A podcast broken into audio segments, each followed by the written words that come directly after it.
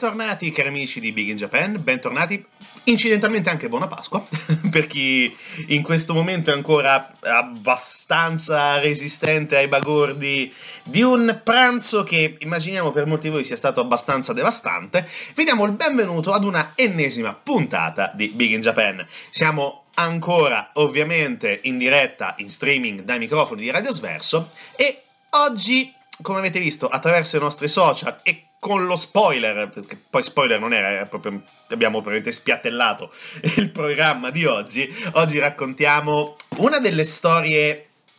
più apprezzate dai fan degli anime italiani e anche in buona parte del, del globo terracqueo.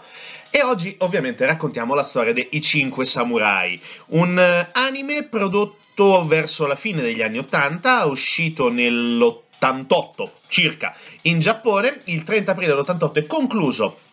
in uh, poco uh, meno di un anno, in uh, eh, 39 puntate. Ultima puntata andata in onda in Giappone il 4 marzo dell'89. E in Italia, in Italia arrivò non eccessivamente dopo, perché comunque parliamo più o meno dello stesso periodo onestamente non ricordo con precisione, ma direi intorno a 90, massimo 91. Quindi siamo assolutamente eh, stati rapidi nella capacità di tradurre un anime che ha lasciato molti bei ricordi, molti bei ricordi nelle, eh, nelle, teste e nei cuori degli appassionati di, appunto, di animazione giapponese. E ovviamente abbiamo subito uh, scelto di partire con non una ma con due canzoni, con le due sigle iniziali. Sì, esattamente, perché logicamente dopo la prima, quella giapponese, non potevamo non mettere la storica, nel vero senso della parola, canzone che ha accompagnato eh, la sigla iniziale dei Cinque Samurai in Italia, ovvero un titolo omonimo, I Cinque Samurai, cantata da Enzo Draghi, è oggettivamente una delle più belle, una delle più eh, apprezzate ed amate dai fan appunto dell'animazione giapponese. Ma i Cinque Samurai sono rimasti nel cuore di tanti nonostante la, uh, diciamo, l'arrivo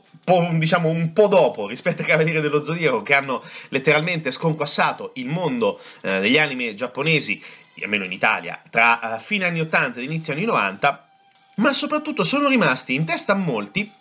perché anche loro, come molti eh, cartoni di questa generazione, appunto a cavallo tra uh, due decenni,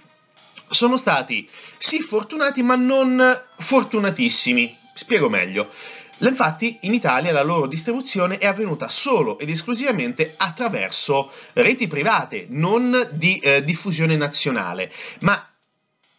come tanti altri che hanno avuto moltissima fortuna,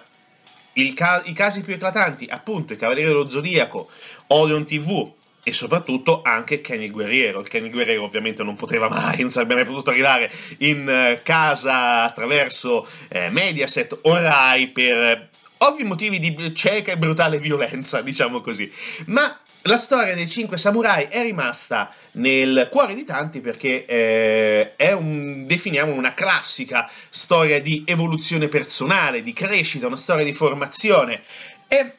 né più nemmeno, nonostante i combattimenti, è il classico, nel vero senso della parola, anime di formazione, dove i personaggi devono imparare a conoscere e padroneggiare le loro armature che oscillano tra bene e male. E quindi è fondamentale che questi personaggi crescano a livello morale, a livello caratteriale, per sconfiggere il male che arriva. Ma il male non è mai così evidente, perché nella prima puntata si vede molto bene eh, il cambio netto del, dell'arrivo del regno del male, del signore del male che si chiama Arago, che a distanza di quasi un millennio ritorna sulla Terra e cerca di prendere possesso, nel vero senso della parola, di tutto il pianeta. L'inizio ovviamente è abbastanza drammatico perché non si capisce bene cosa sta succedendo, le persone letteralmente scompaiono e rimangono solamente poche persone che non sono state catturate da questa entità malvagia e il primo mh, mm, personaggio dei cinque samurai che incontriamo è anche logicamente il protagonista, che si chiama Rio, riconoscibilissimo dal eh, capello assolutamente eh, particolare, particolarmente elettrico e eh, anche dalla, uh, dall'essere accompagnato da una gigantesca tigre bianca. Fiamme Bianca, credo, se, se non ricordo male il nome, proprio, proprio una fantasia clamorosa dei nostri doppiatori. E la cosa importante è che già dalla prima puntata, dalla prima puntata e anche dalle successive, si inizia a capire che sarà estremamente importante una cosa che eh, permetterà appunto a questi eroi del bene di sconfiggere gli mh, avversari, il male, i demoni, i sgherri di Arago, ovvero la fiducia, la capacità di lavorare insieme, di eh, fidarsi l'uno dell'altro, di eh, riuscire a costruire appunto un rapporto estremamente eh, saldo tra di loro. Ed è una cosa estremamente importante ed è appunto per questo che possiamo definirlo né più né meno che un anime di formazione. Ma dopo aver raccontato, diciamo così, un po' il setting generale, noi continuiamo a farvi sentire musica direttamente dall'anime dei 5 samurai. Ci sentiamo ovviamente tra poco su Big in Japan, ovviamente su Radio Sverso, ancora musica e ascoltate responsabilmente nel frattempo.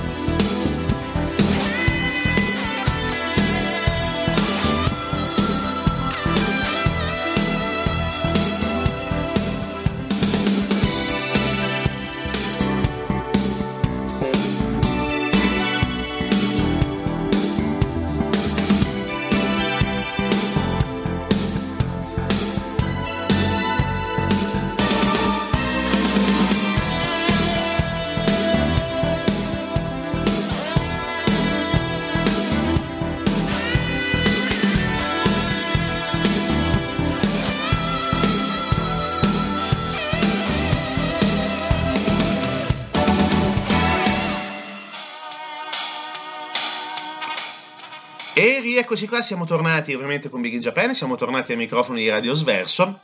e come detto,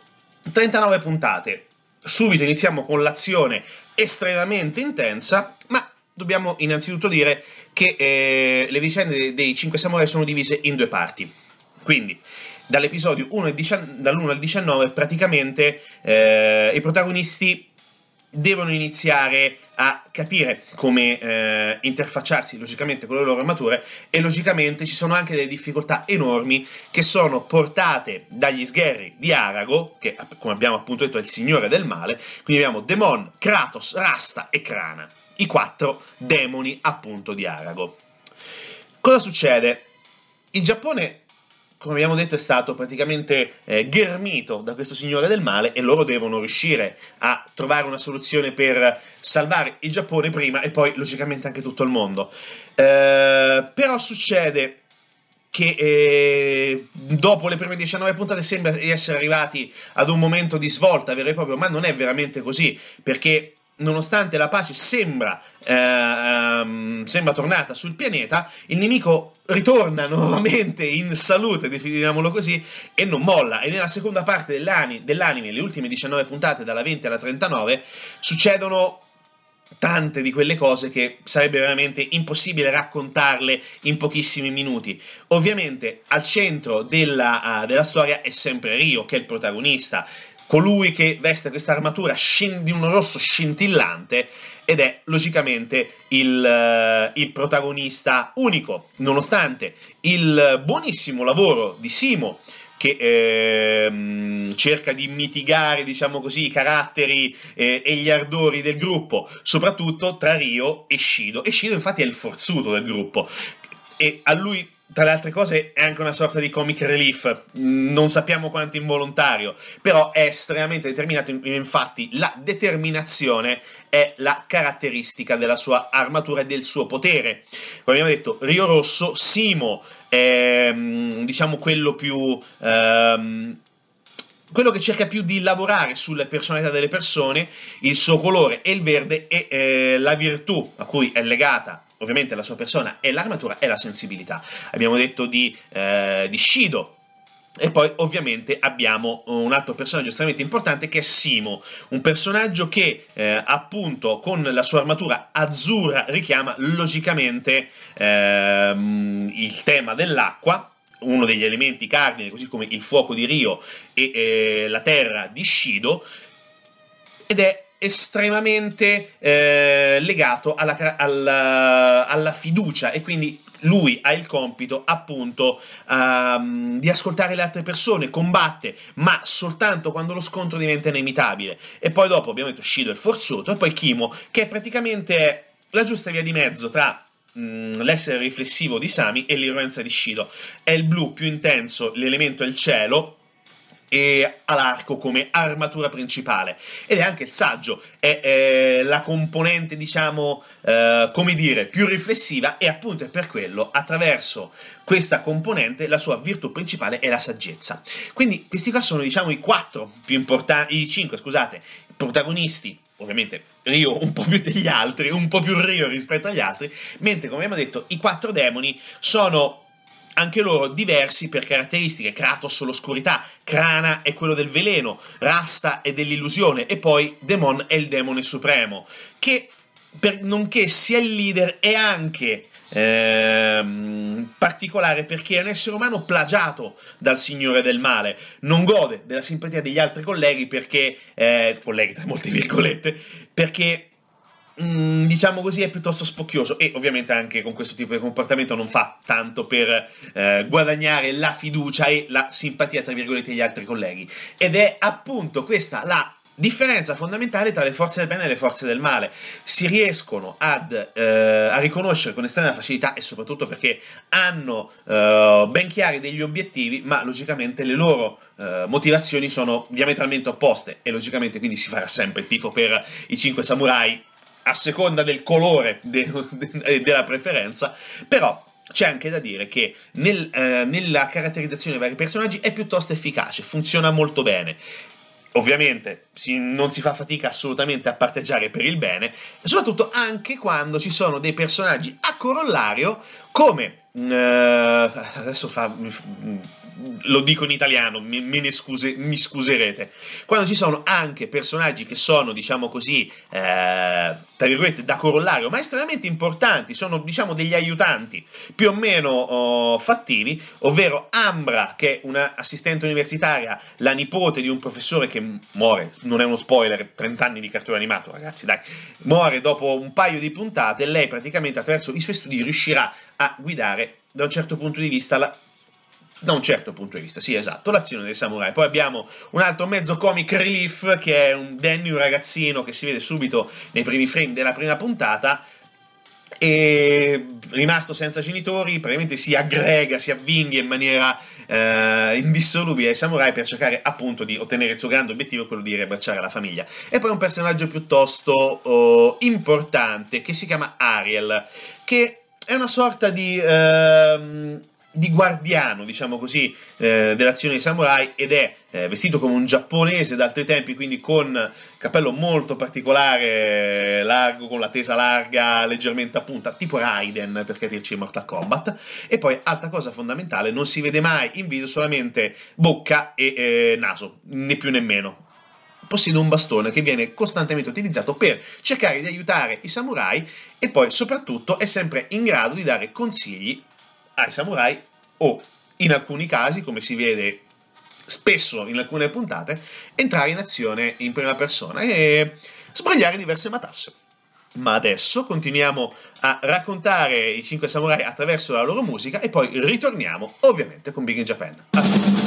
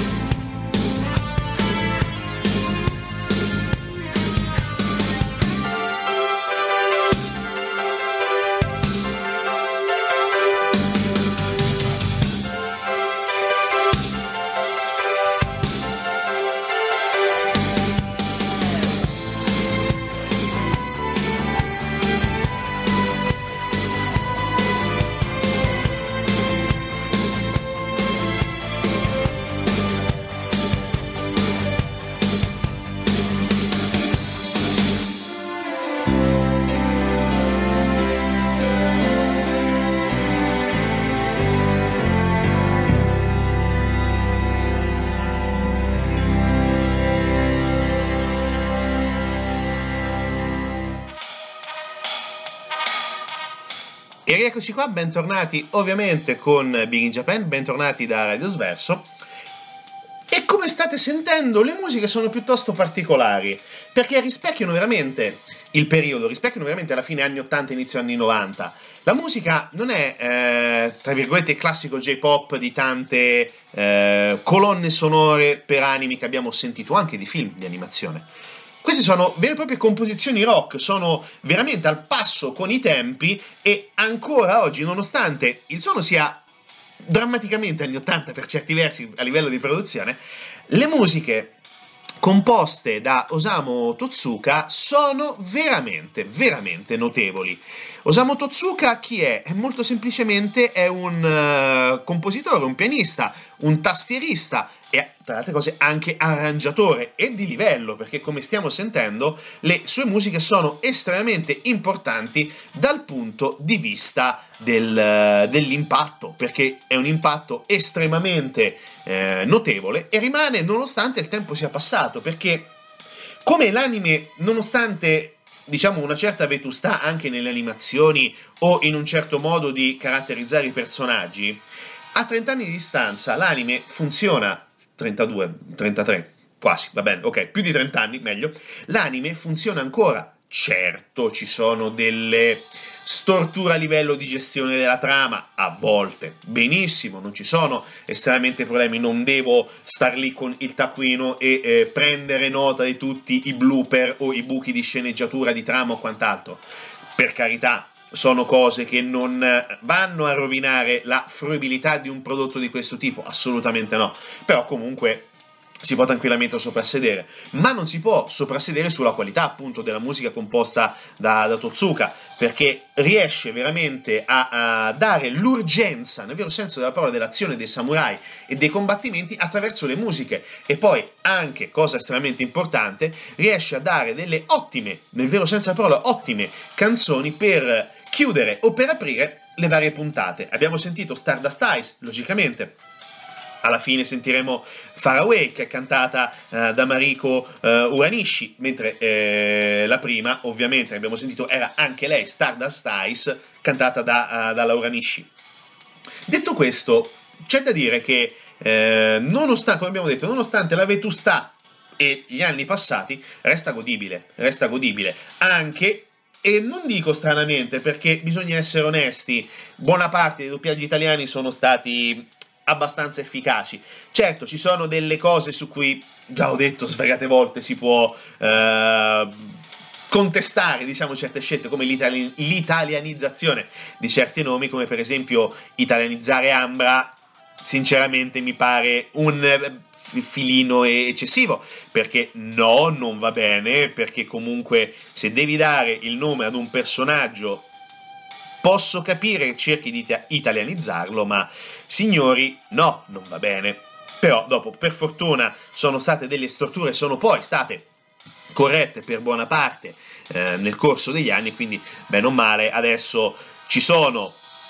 dei, sono stati dei cambiamenti anche per esempio altro, altri nomi che sono stati chiamati come per esempio Sami era in originale Seiji Simo era Shin, Shido, Shu, mentre Kimu era Tuma. Quindi ci sono stati dei diversi cambiamenti, però in questo caso, uh, per quello che riguarda i samurai, mentre io invece è rimasto uguale, uh, nomi diciamo anche da un certo appeal giapponese, quindi anche discretamente accettabili. Dopo, certo, Danny e Ambra resta un po', um, un po così. Diciamo che non, uh, non c'è eccessivamente uh, quella patina di sbagliato, però comunque resta un po' di, uh, di dubbio nel voler per forza dare un nome accettabile dal punto di vista italiano. Però vabbè, succede. Ah, curiosità, il doppiaggio, come abbiamo detto, molto buono, molto ben fatto, vede prestare la voce di Ambra Marina Massironi, cioè Marina Massironi, la, eh, la, famosa, diciamo così, spalla di Aldo Giovanni e Giacomo, anche in, nelle varie edizioni di Mai Dire, eh, famosa anche attrice, attrice teatrale, cinematografica e quant'altro, dalla voce di Ambra. Eh, piccola curiosità che comunque, dopo averlo rivisto anche abbastanza recentemente, eh, beh, fa sorridere. Ma adesso ancora musica con Big in Japan dai 5 samurai e poi torniamo per i saluti finali. Ovviamente ascoltate responsabilmente nel frattempo.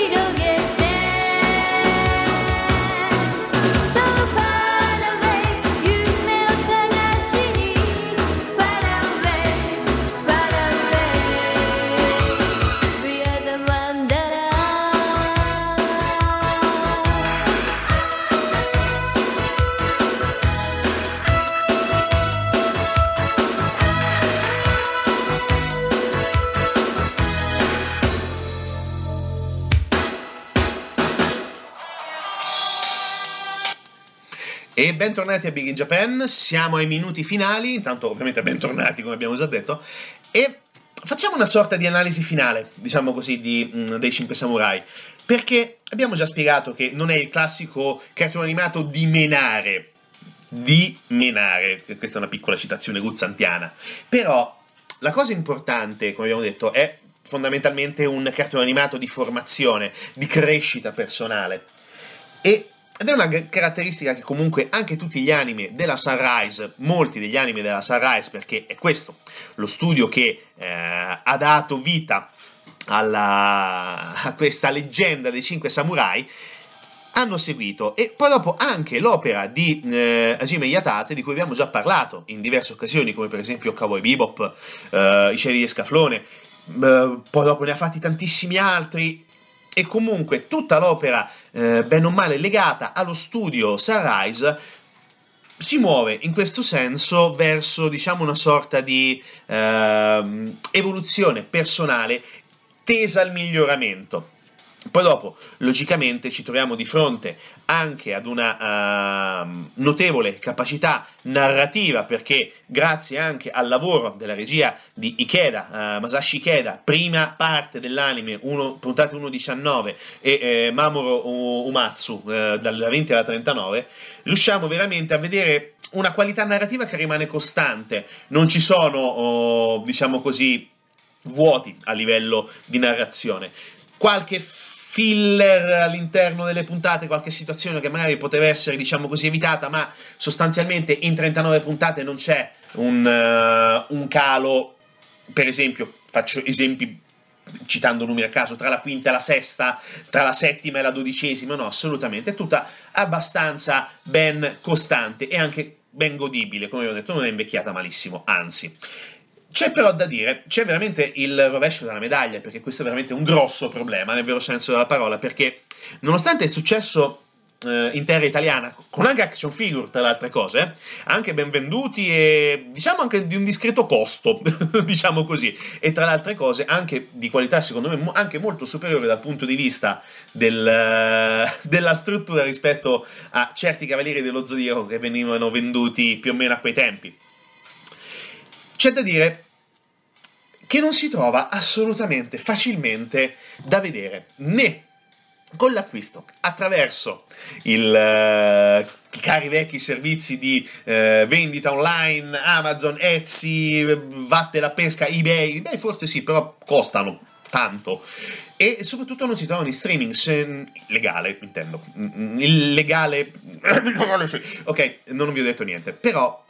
parlando seriamente, è un cartone animato che si trova con molta difficoltà. Eh, se qualcuno di voi ha ancora le videocassette me lo faccia sapere perché sarei molto interessato, però mh, mm, le ultime riedizioni sono di quasi vent'anni fa perché mh, mm, mi ricordo e cito a memoria nel, du- dal 2002 a mh, mm, meno un anno, due anni dopo vennero distribuite le, i primi DVD e poi da lì non c'è stato più un lavoro di recupero e redistribuzione nel vero senso della parola di quest'anime che nonostante tutto è rimasto, come abbiamo detto, tanto nel, nel, cuore delle persone, anche per merito delle musiche e anche della storia, logicamente, ma che difficilmente è, è stato trovato da, uh, in vendita, perché, come abbiamo detto, dal, nel 2002-2003 eh, la Yamato ha prodotto eh, un'edizione in VHS, quindi anche totalmente fuori tempo massimo, e, 2000, da, e dal 2004 fino a più o meno il 2005 è stata oh, prodotta l'edizione DVD e basta. Da, da, questi due diciamo così, punti in poi non se ne è saputo più niente. Non si trova più, almeno non ho avuto notizie, non credo che a breve ci saranno degli sviluppi, io spero assolutamente perché eh, non è importante come mh, mm, per esempio Conan, ragazzo del futuro, che sta per arrivare, come abbiamo detto qualche settimana fa, con una lussuosissima edizione da oltre 100 euro su Amazon, ma secondo me li vale tutti perché c'è un LP di Blu-ray, c'è tutto. E rimasterizzazione completa da, da, dai filmati originali del fine 1970, quindi tanta roba. Qui sinceramente la vedo molto più difficile e quindi bisogna che vi diate da fare scavando in maniera illegale. Non voglio consigliarvelo, però a volte penso che sia purtroppo l'unica mm, soluzione possibile, a meno che voi non possediate delle vecchie VHS del tempo. Allora sì, allora siamo d'accordo e allora ci piace, perché l'illegalità è male. Adesso speriamo che non si sa quale servizio di streaming, perché oggettivamente sto prendendo anche i conti. Mm, non ho controllato, mea culpa, lo ammetto, né Crunchyroll e né Vid recentemente, ma non credo che Vid abbia uh, approntato nel giro di due settimane la possibilità di caricare tutti i cinque samurai, anche perché credo che ci siano mh, problemi per, dal punto di vista del doppiaggio, credo che eh, bisogna, bisognerebbe rifare un nuovo doppiaggio, anche perché credo che i diritti d'autore siano uh, difficili da, diciamo così, da, da, riscattare, semplifichiamo, un po' come la storia di Evangelion e tutto il bordello poi creato dal, dal, dal cannarsi cat, definiamolo così, poi uh, diciamo così... Uh, lanciato fuori dalla finestra da, dalla costola italiana di Netflix e poi rifatto quasi ex novo senza con ciò sia cosa che perché io se tu qui tu sì insomma ci siamo capiti. Ok detto questo noi vi diamo appuntamento a domenica prossima. Ritrovatelo veramente i 5 samurai perché è un pezzo della nostra gioventù e anche un, credo sia una buona riscoperta di un certo modo di fare anime a cavallo oh, degli anni 80-90 ne vale sempre la pena perché eh, non è così scontato nella visione, è anche molto interessante la capacità di raccontare due Giapponi diversi, perché come abbiamo detto eh, Arago viene da quasi mille anni di distanza, quindi il suo palazzo è estremamente in stile Giappone storico proto-medievale. E rispetto al con- contrasto che c'è con il Giappone moderno quasi contemporaneo è molto interessante, soprattutto anche la desolazione del, della Tokyo, del Giappone, diciamo così, intorno al regno di Arago è veramente notevole, ricorda molto anche eh, per certi versi quello che poi sarà eh, la New York di Will Smith in uh, Io sono leggenda. Ovviamente non c'entrano niente l'uno con l'altro, però in certe sensazioni Io sono leggenda mi ha raccontato quel tipo di ambiente lì non a livello di storia logicamente, però comunque come sensazione è stata questa. E detto questo, noi vi diamo assolutamente appuntamento alla settimana prossima, sperando che siate riusciti a digerire tutto il pranzo di oggi, soprattutto quello di domani. Detto questo, ascoltate responsabilmente, rimanete su Radio Sverso e ovviamente ancora buona visione per tutti gli anni che sceglierete a vedere, ma intanto guardate 5 Samurai che non credo che ci sia niente di sbagliato, anzi. Fa.